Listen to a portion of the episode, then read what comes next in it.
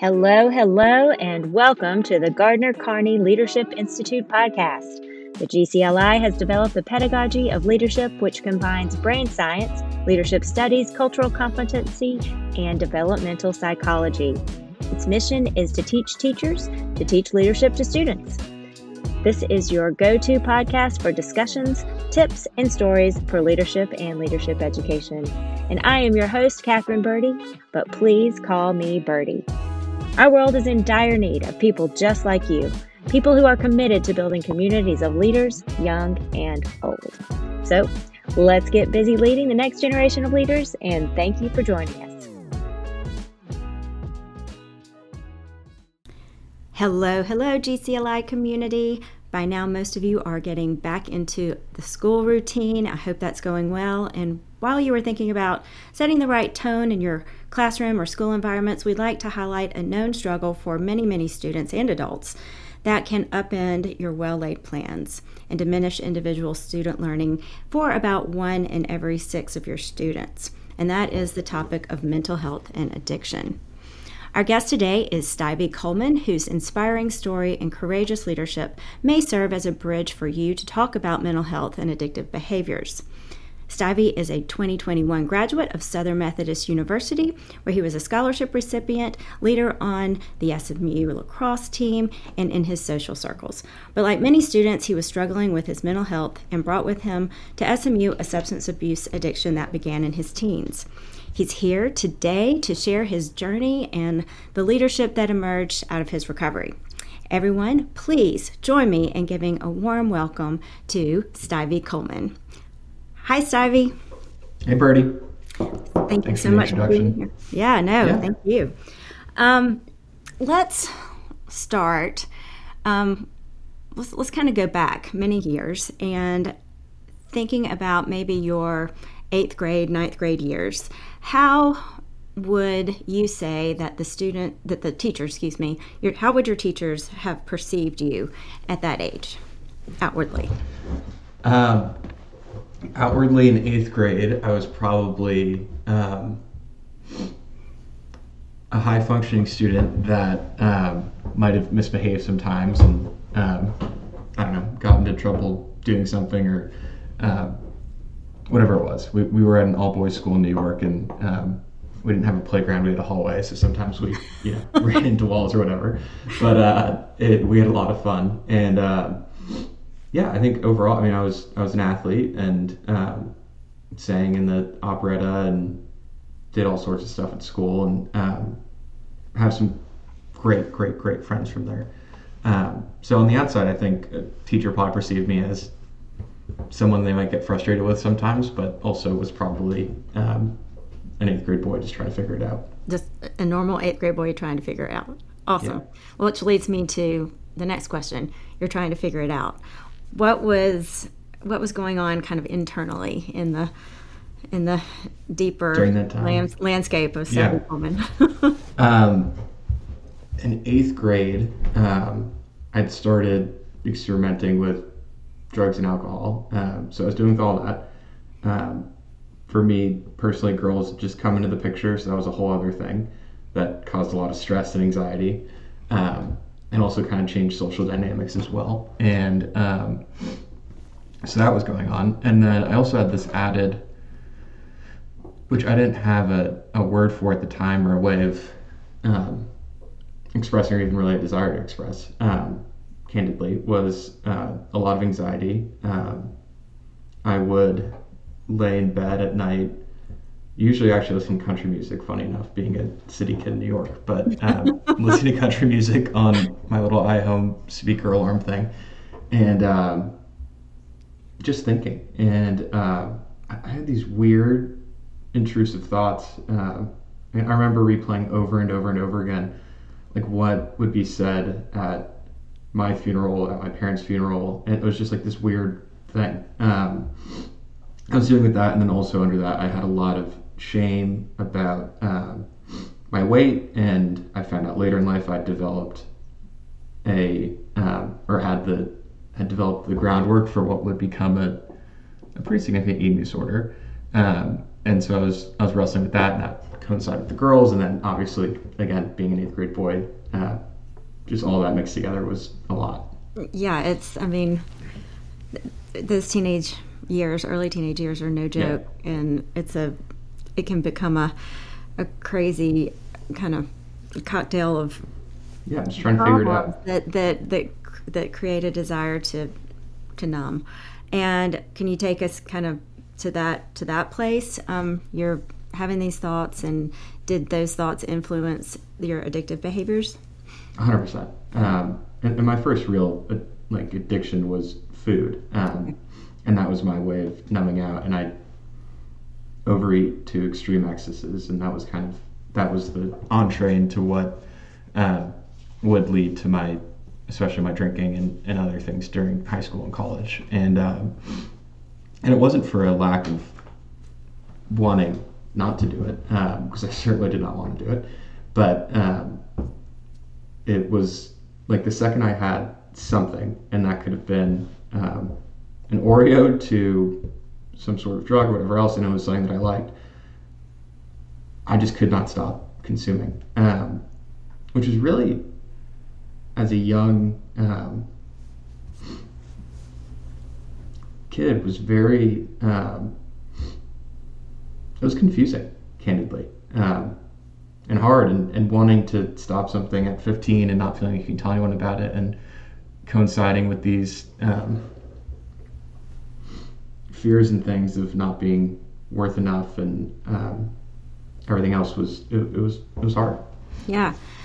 Well thank you for that. I think um, one thing that we talk about at the gcli a lot at the lab is the the the need for students to be seen heard and known.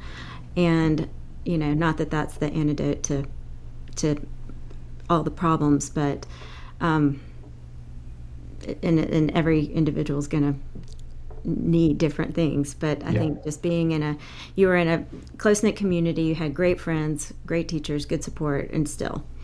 Um, then you go to SMU. Um, yeah. And uh, kind of tell us what happened there. Yeah. Um, so show up SMU my freshman year. Um, like Birdie said, I had already uh, developed a, in hindsight, a pretty healthy addiction. And uh, to, to, to, give you context, one of my friends at boarding school uh, referred to me as addict. Uh, so I probably should have had a good idea that something was wrong, but um, and I, I did at that point. Um, but uh, showed up to SMU. Actually had a great time for the first bit. And then as things progressed, um, it got darker and darker and um, isolated and away from friends and family. And uh, I was no longer performing really in any way, socially, academically, um, athletically. And uh, that was all kind of going downhill and isolated more and more of those intrusive thoughts and destructive behaviors. Um, and eventually reached a place where I at the end of my freshman year, about three weeks after I came home for summer, um, I ended up, due to a variety of reasons, getting sober and went to a um, 12 step recovery meeting in New York and uh, treatment and all that. And that summer was really figuring all that out. Um, and then came back to SMU for my sophomore year uh, against the guidance of a number of people, but I did. And uh, lived in a fraternity house was a rush chair, um, and at that point I was about three months sober. But that was kind of my first piece of SMU. Okay, well, let's just that's a that's a stop for a second. Yeah. That's very very hard. Um, how did you how did you do that? I think just it's not just the peer pressure; it's societal pressure in, in colleges everywhere um, to to party, to have fun. To yeah. how did you how did you live in live in that environment and remain sober?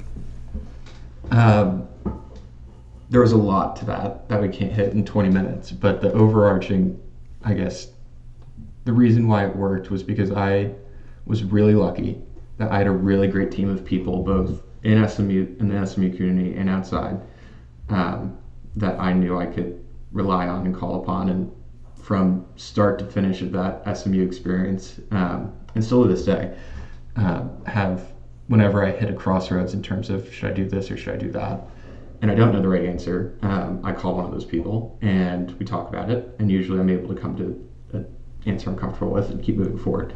Um, and that translated into things as simple as every party I went to at SMU, I always drove to. So that way I felt like I could get out. I had a car I could go sit in alone. I like had a safe space. Um, life, like I, anyone I talked to, that's like that was hugely impactful to me. Um, to living in a fraternity house, I was lucky enough to have a single. Um, so I had a rule where there was no drugs or alcohol in my room, and that was my space. Um, and it worked. And like I went to parties at SMU and had more fun than I'd ever had before. Um, so I just found ways to make it make it work. But the real reason why that was able to happen was because of the team and the people I had supporting me, um, and the willingness to call them when I needed it. Yeah, I mean, I, I mean, I, I haven't been through a recovery program, but the support is, I know, essential, and that's what you um, did next in your, yeah. in your story. You um, you created a way for other students to have similar support, correct? I did, um, awesome. and yeah, that was yeah. So during the time at SMU, I'm like figuring it out. I'm going to all these parties. I'm having fun, which is weird and confusing in itself because that's what society was telling me was not the case, and uh, and things were getting better you know, like, and I think I know today that other people noticed that, and I more so than probably I even did at the time. And um, about six months into that journey, so coming back from winter break at SMU, still sober, still having fun, and um, suddenly all these people started coming up and asking, um, like, how did you do it? Like, what? I just don't understand. How did you do it? and um, I would have those conversations, and that, and I'd be vulnerable, and that usually opened the door for someone else to be vulnerable too. And I realized through those conversations that there are a lot of people struggling, and they didn't know where to go or who to talk to, or that they could talk about it.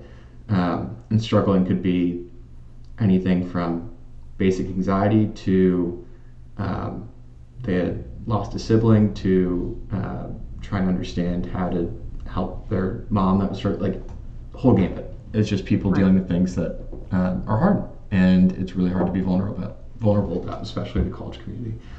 Um, so that was kind of the entree into it, and I was like, oh my god, I've had this incredibly lucky experience where I've been able to find some sort of peace and love and belonging in this place, dealing with this stuff, um, and this stuff just being mental health and everything else, and. Um, I wanted to make it easier for other people to basically get access to what I had. Um, and at the time, that was something that candidly really upset me because part of that team I was able to build at such a young age was because of the places my parents were able to send me to, like boarding schools, like the treatment center I went to.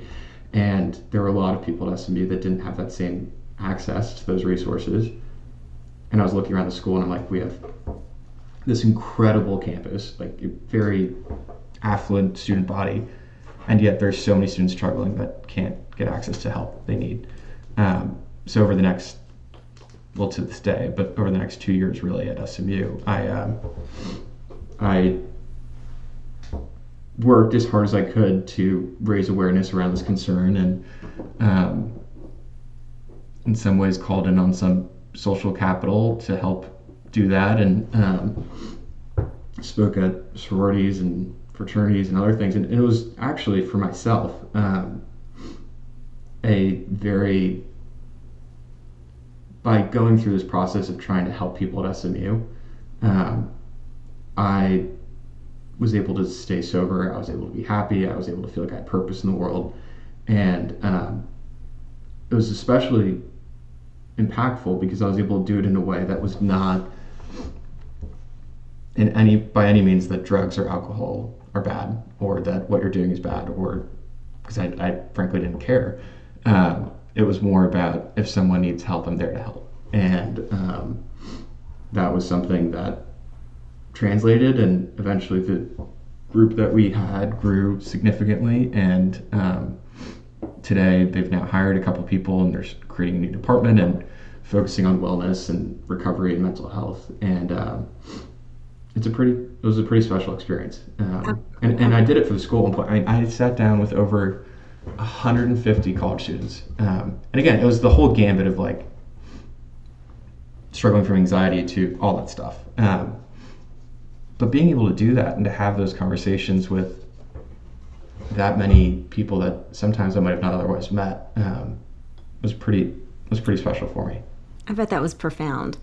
I want to kind of just highlight a couple of things I'm hearing that that we talk about in the GCLI in terms of the pedagogy of leadership and and kind of out how you've how I'm hearing that you've outwardly kind of manifested that, and that is leading with vulnerability and compassion. I think, um, I mean, your your vulnerability opened the door for others to be vulnerable. You spoke to that, and I think that is one of the most courageous leadership qualities that anyone can have. Um, and how you pushed past um, the shame that you at one point felt, and kind of yeah. it, and that actually created the exigent situation to to lead and be vulnerable. So, um, indeed, that's hard work, hard, hard, hard work. So, um, yeah, I, I want to just kind of highlight that I, I, understand, and I'm sure all the listeners understand that that just doesn't happen overnight. Um, yeah, it takes a lot of work, but to be vulnerable and then turn that into a compassionate response, like you have, you have at, in the last. Um, article I read, and it's probably maybe more than that now. Um, you helped to raise over two hundred thousand um, dollars to go towards this program. What is the name of the program at SMU? Uh, now it's it's changing. Uh, the what that was raised for is the mental health um, or the mental health wellness and recovery endowment. They're now developing something else that I, I might get the name wrong, so I'm not going to say it. But uh, it's basically a, an area that's focused exclusively on wellness, mental health, and recovery, which is fantastic and needed and awesome. And I hope every school in the country gets to do that. Well, that's what I was going to ask next. Um, do you um, has it? It sounds like it could be a model program for other schools. Um, do you know of other schools and other programs at other schools that are that yeah, are and, and it's it's been something that's been super popular recently, uh, which is awesome. And um, it takes different shapes at different schools. And if you're going to a state school or a private school, or um, you know, you think of a, a Middlebury versus a University of Alabama, they need two different things. Yes. Um, but um, the important thing is is that all of them there is a focus shifting across the board towards it and realizing that this is a serious, serious problem, and we have the capacity to help. And this is um, usually around the time when these things actually develop, and you can see them on the outside and maybe address them sooner, so people don't have to suffer as much. Right. Which is pretty cool. That's very cool. That's very cool. So I guess um, let's take it back to the eighth grade, ninth grade. Um, yeah. And if, or, or, current teachers who are working with adolescents um, in high school and middle school, um, what would you, and this I know it's just your experience, but what, what would you recommend that that teachers look for um, if they're if they suspect or um, an addictive or mental health concern?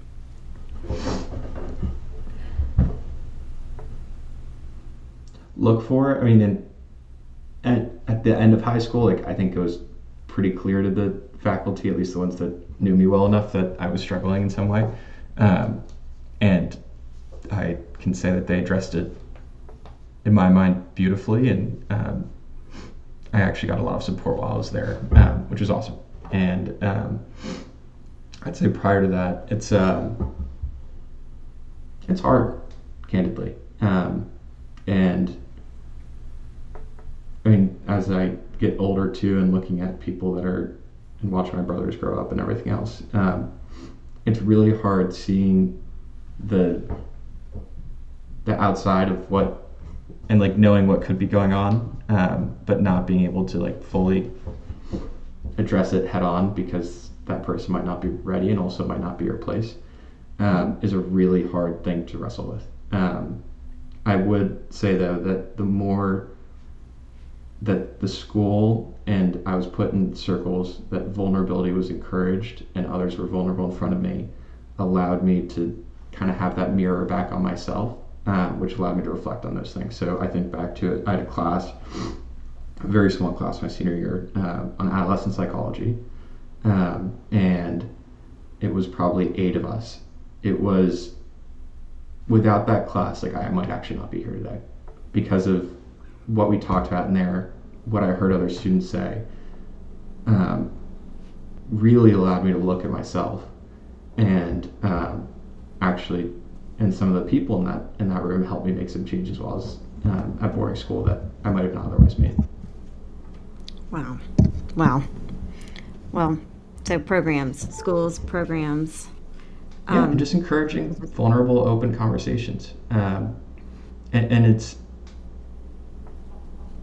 and again, just my, my experience, but looking back, it oftentimes wasn't, it, it had nothing to really do with what I was struggling with.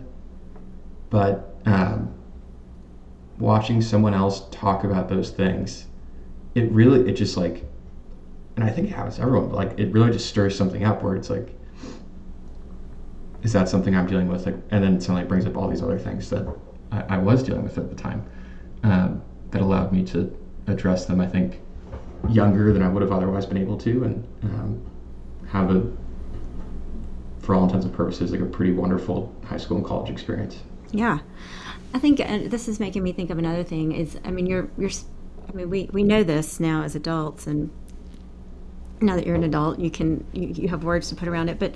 Yeah. In that in that landscape of adolescence, there it's hard for them to to put words around the the self awareness that's coming to them, especially as they look at the outside world and social media and are it's a relative comparison type situation and helping students create have the words to talk about what they're seeing how that how how that might be wrong or right or accurate or inaccurate i guess are better words mm-hmm. um, and teachers can play an enormous role and counselors and administrators and families so everybody um, pay attention, I guess, and encourage these conversations because they truly can be life changing. I'm glad that yeah. a class, a class, drew your attention to to that. So that yeah. that is I, that does I, not go unrecognized on a, on the teacher within.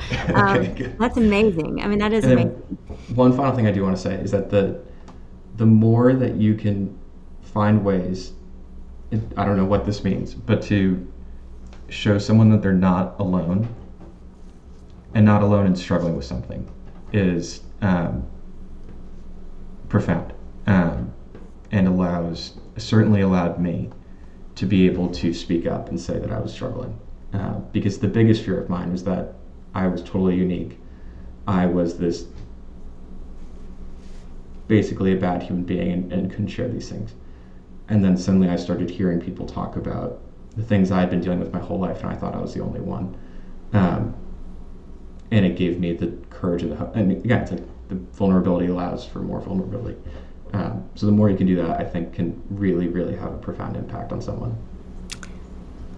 I agree, and I'm so grateful that you leaned into your vulnerability with such amazing courage. Um, you are just starting a career and you're at JP Morgan and you have um, you have a beautiful future ahead and you have made a huge difference in your community and sharing this story. I hope you will your impact will continue throughout the GCLI community and beyond. Thank you so much for telling your story. Thank you, Birdie. Thank y'all for joining us today, and we'll see you in two weeks' time. Until then, visit us at gclileadership.org, and follow us on Facebook, LinkedIn, and Twitter. You'll find all of our links at the bottom of our podcast. And until then, lead on.